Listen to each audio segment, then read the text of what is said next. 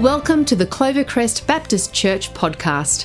For more information about Clovercrest Baptist Church, go to clovercrest.com.au.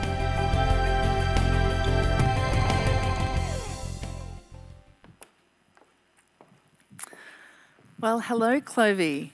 It's great to be with you today. What a privilege and a pleasure. And I also just want to add my thanks for your partnership with Baptist World Aid as we work together with UMN in Kapilvastu.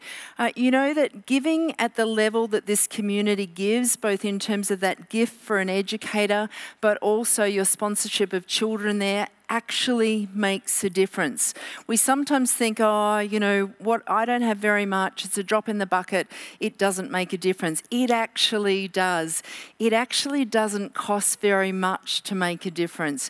And I know that because I've seen it just in these last few weeks. Uh, can't wait to share some of those stories with you. But thank you. We deeply appreciate you. And do, um, as you stay generous, do also um, continue to pray because that's equally important important to us in this partnership that we have together. Kapilvastu was actually the very first time I was able to visit Baptist World Aid projects. I came into this role 18 months ago in the middle of um, COVID travel restrictions, uh, and so it was just uh, an incredible privilege to be able to visit there on your behalf, uh, and uh, and and such um, so exciting for me to actually get out into the field because these last years have been very strange, haven't they? Um, none of us saw a pandemic coming, I don't think. The notion seemed implausible a few years ago. And a lot's changed since then, and we know so much more. But the questions still remain, don't they? Um, why did it happen? Will it happen again? And then, alongside COVID, we know that our world is experiencing real difficulty at the moment conflict, environmental, natural disasters. Um, and, you know, it's natural to ask questions in the face of tragic circumstance and disaster. This isn't new.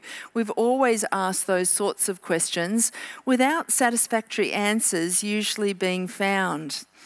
But the theologian Tom Wright challenges us that the best question is not actually why, it's what.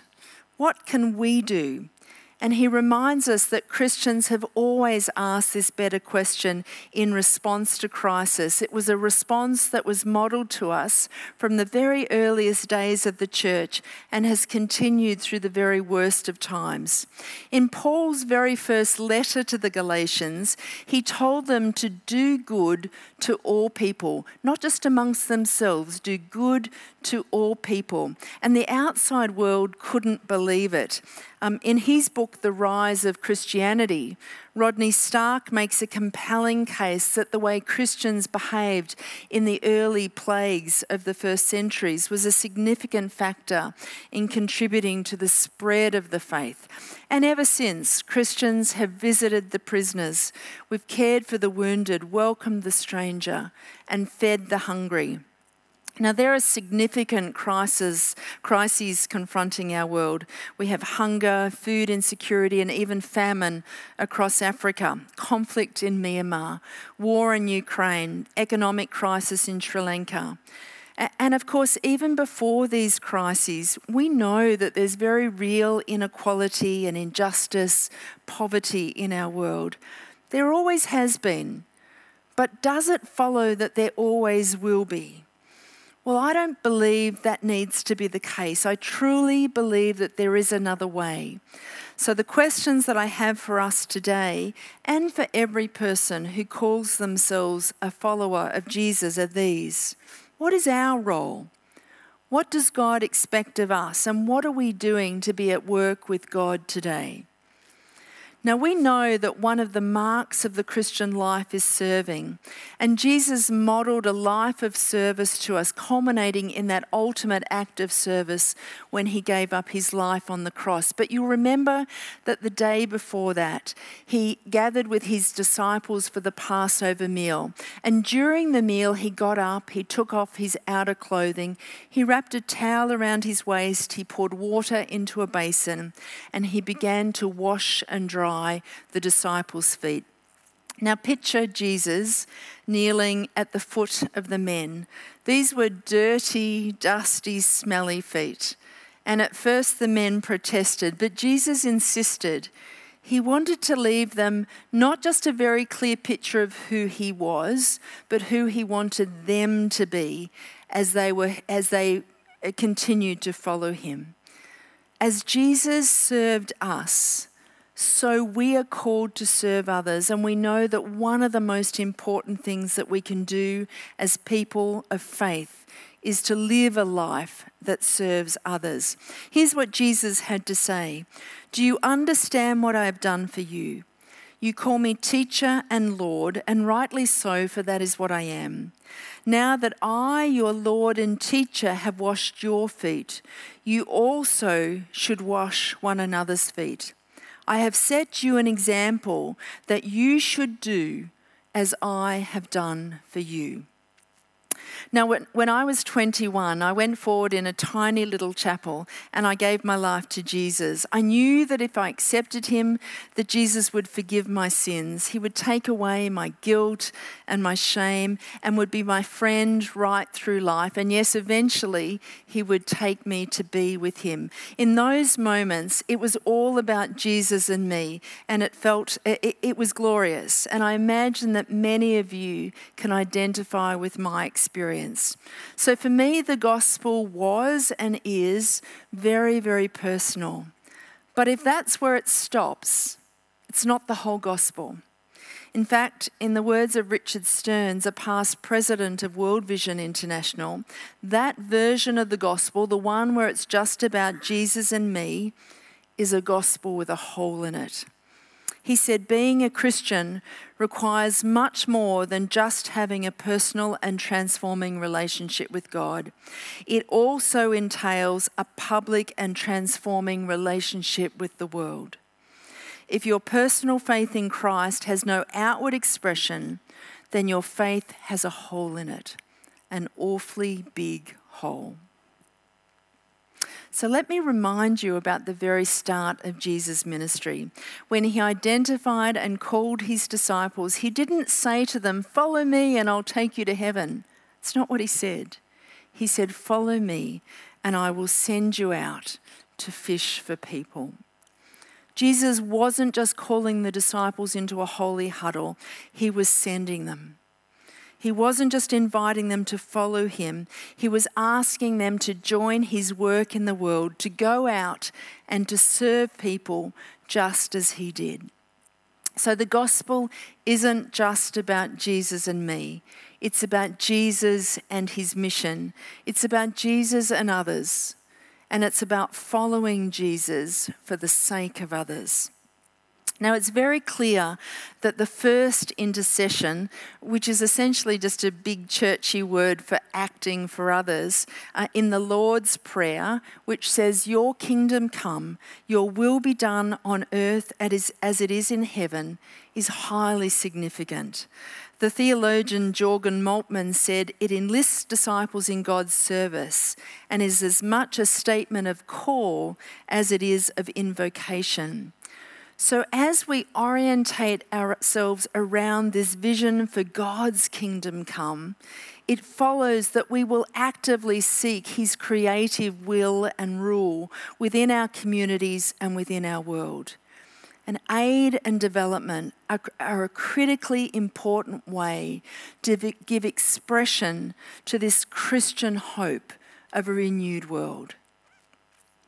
Now, a young woman called Suni, who I had the incredible pleasure to meet just a few weeks ago in Kapilvastu, understands that a renewed world starts with every single one of us. Suni had been participating in a youth community development project there. She has an Australian sponsor, just like you or me. And that project has taught her powerful truths about human rights and equality. You might notice the words on the poster, the hand drawn poster uh, behind Suni. Suni now knows that she is equal to the boys and young men in her community, even though she and the other girls have experienced marginalisation and discrimination. And she's developed her confidence to the extent that she, along with the other group members, are speaking out and they're working for positive change together. Suni has recognized that she is strong, that she's capable, that she's intelligent, and that she can make important choices for herself, and that together with her friends, they can make a real difference. And advocating against child marriage has become a real passion for Suni. And recently, she and her group of friends were able to intervene when Suni's own older sister was being forced into a marriage that she didn't want. Now, child partnership, perhaps even from within this community, has empowered Suni, and she's taken what she's been given and she uses it for the good and well being of others. She's feisty. I think you can see that from the photo you saw, but in a really great way. And she's powerfully advocating for others. She really is transforming her community. And I love seeing that Suni and her friends have picked up the mantle of responsibility that comes with opportunity even just the very small amount of opportunity that together we've been able to afford Suni and her friends. And that reminds me that God has delegated to human beings both the power and the privilege to run and indeed transform many aspects of this world. And for those of us who follow Jesus, we know that God always calls us to love, to act, and to serve. There is no plan B. And you know, the world we're called to is broken. You don't need me to tell you that. Current predictions are that the economic progress that was made in developing countries in recent decades has been pushed so far back by COVID that it will take 30 years to catch up. Hundreds of millions of people in the poorest countries have lost their jobs, and those jobs may never come back. And we know that over 130 million girls in Asia and Africa alone who were in school previously left school during COVID, never to return. Now, this is the world that we're a part of up to a billion people are currently facing food insecurity, and increasingly, this is in countries who never would have contemplated this as a possibility in the past. Now, we've had a tiny glimpse of food um, insecurity here in Australia. Who knew that toilet paper would become such a valuable commodity? And funnily enough, um, in my local supermarket during the lettuce crisis, did you have a lettuce crisis here in Adelaide. For some reason, we couldn't get lettuce. I couldn't get it in, in um, our local supermarket. But, but they, kale remained on the shelves, which um, my husband says that kale is absolutely inedible, which just proves his point that it was still on the supermarket shelves. Um, but um, there you go. Um, we've had this glimpse of the cost of living in Australia making food insecurity a reality. Um, and it is for people on the margins here. And so I'm so, uh, it's so encouraging to hear how you're reaching out into your local community to those who are in real need through pathways. Go well with that. Um, but across places like the Horn of Africa, the situation really is dire. The rains haven't come for over four years, and the current drought is the worst on record a combination of drought and conflict since Kabul fell has seen an increasing exodus of people out of Afghanistan, and they now number in their millions. Even closer to home, a million, over a million Rohingya, Karen, Chin, and Kachin have fled Myanmar among the current conflict and persecution there. They're now stateless. A million of those uh, live in Bangladesh in one of the largest refugee camps in the world, uh, Cox's Bazar. And of course, with refugees, we know that somewhere between 35% and 50% of refugees and those who are displaced are actually children, the most vulnerable of all. You know that um, millions of people have had to flee their homes in Ukraine in recent months. Um, and I'm really proud that the Baptist family in Australia has been able to support our global Baptist family in countries like Ukraine and Hungary as, they, as they've responded um, to the crisis. And recently I met with the leaders of both um, the Baptist movement of both Hungary and Ukraine, and they asked that we continue to be generous and that we continue to pray. The war goes on, and then, of course, we pray for that to end, um, but then also the rebuilding will have to commence. So, right at this moment, some 95 million people across our world are refugees or displaced by conflict.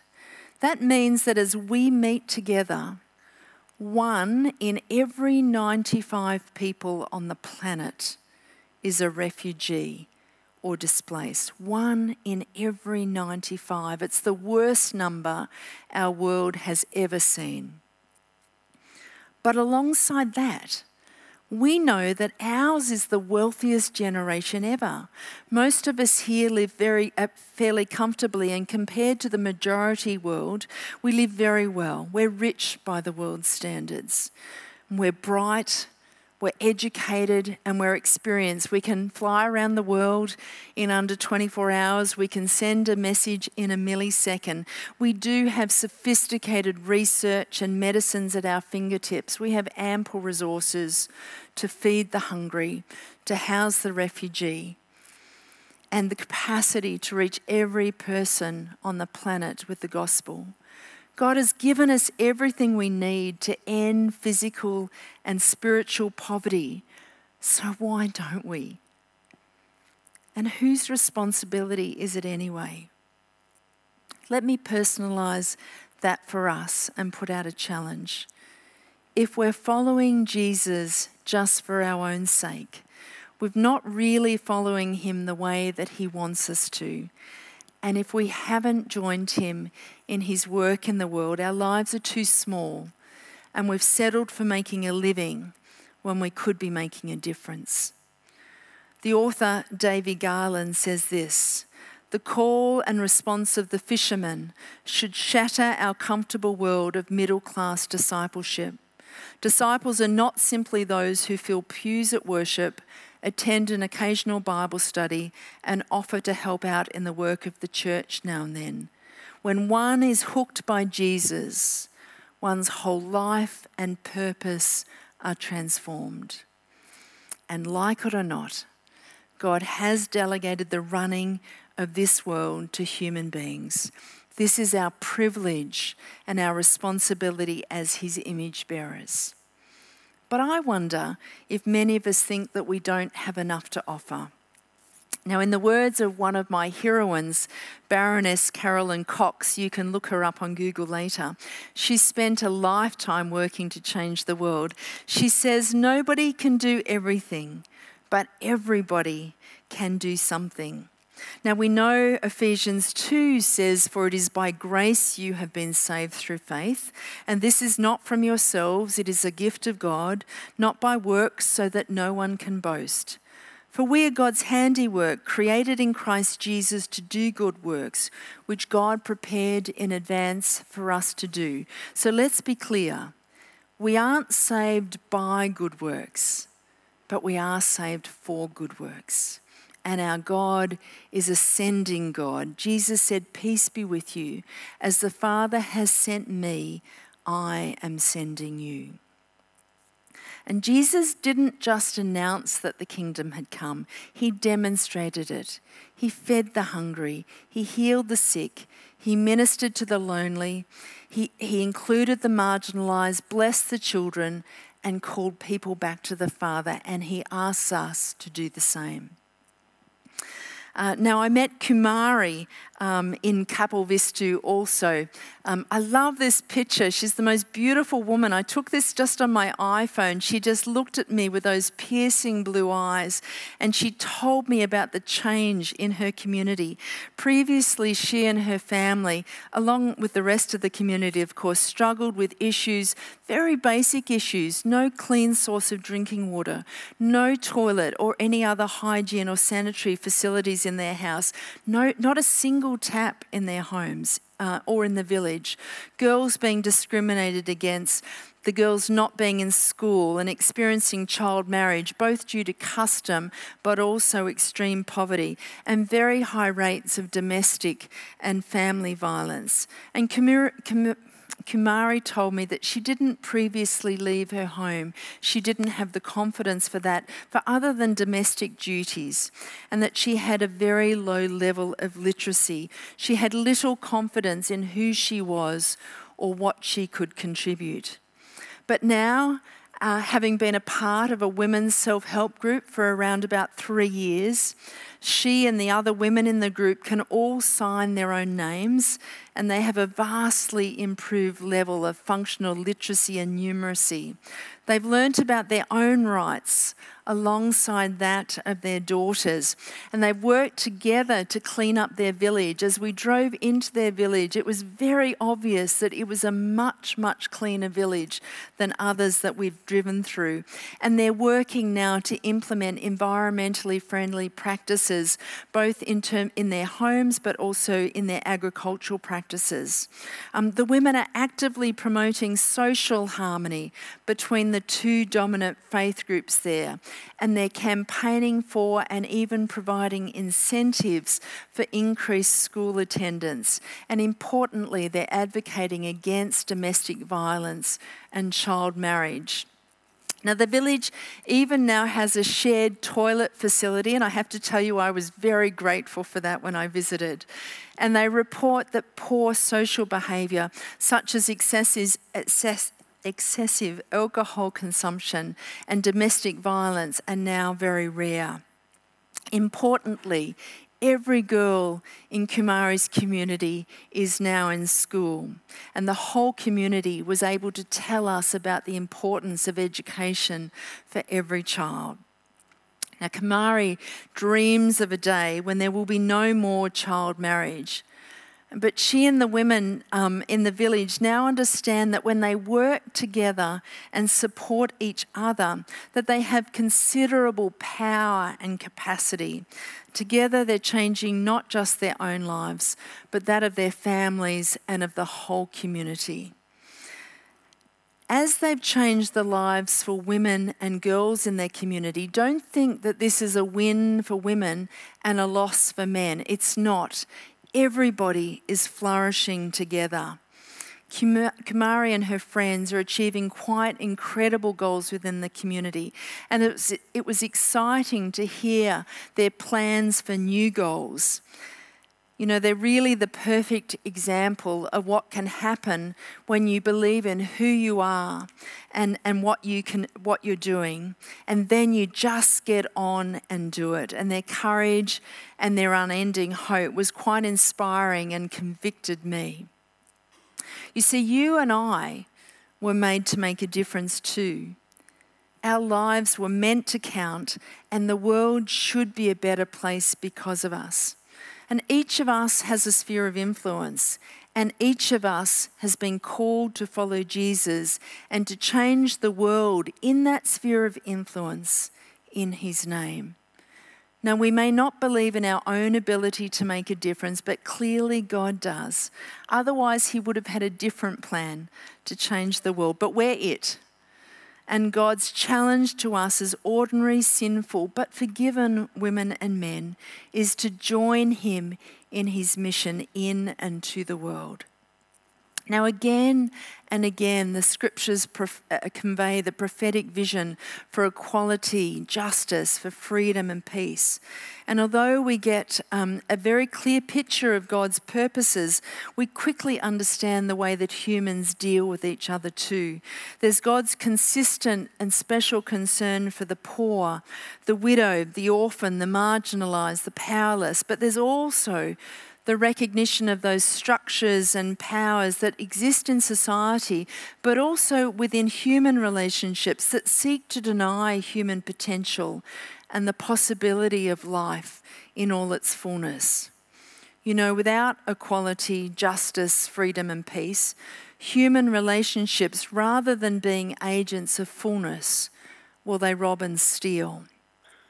What does the Lord require of us personally and corporately? You know the answer to this to act justly, to love mercy, and to walk humbly with Him. Now, at Baptist World Aid, we see a world where poverty has ended and where all people enjoy the fullness of life God intends.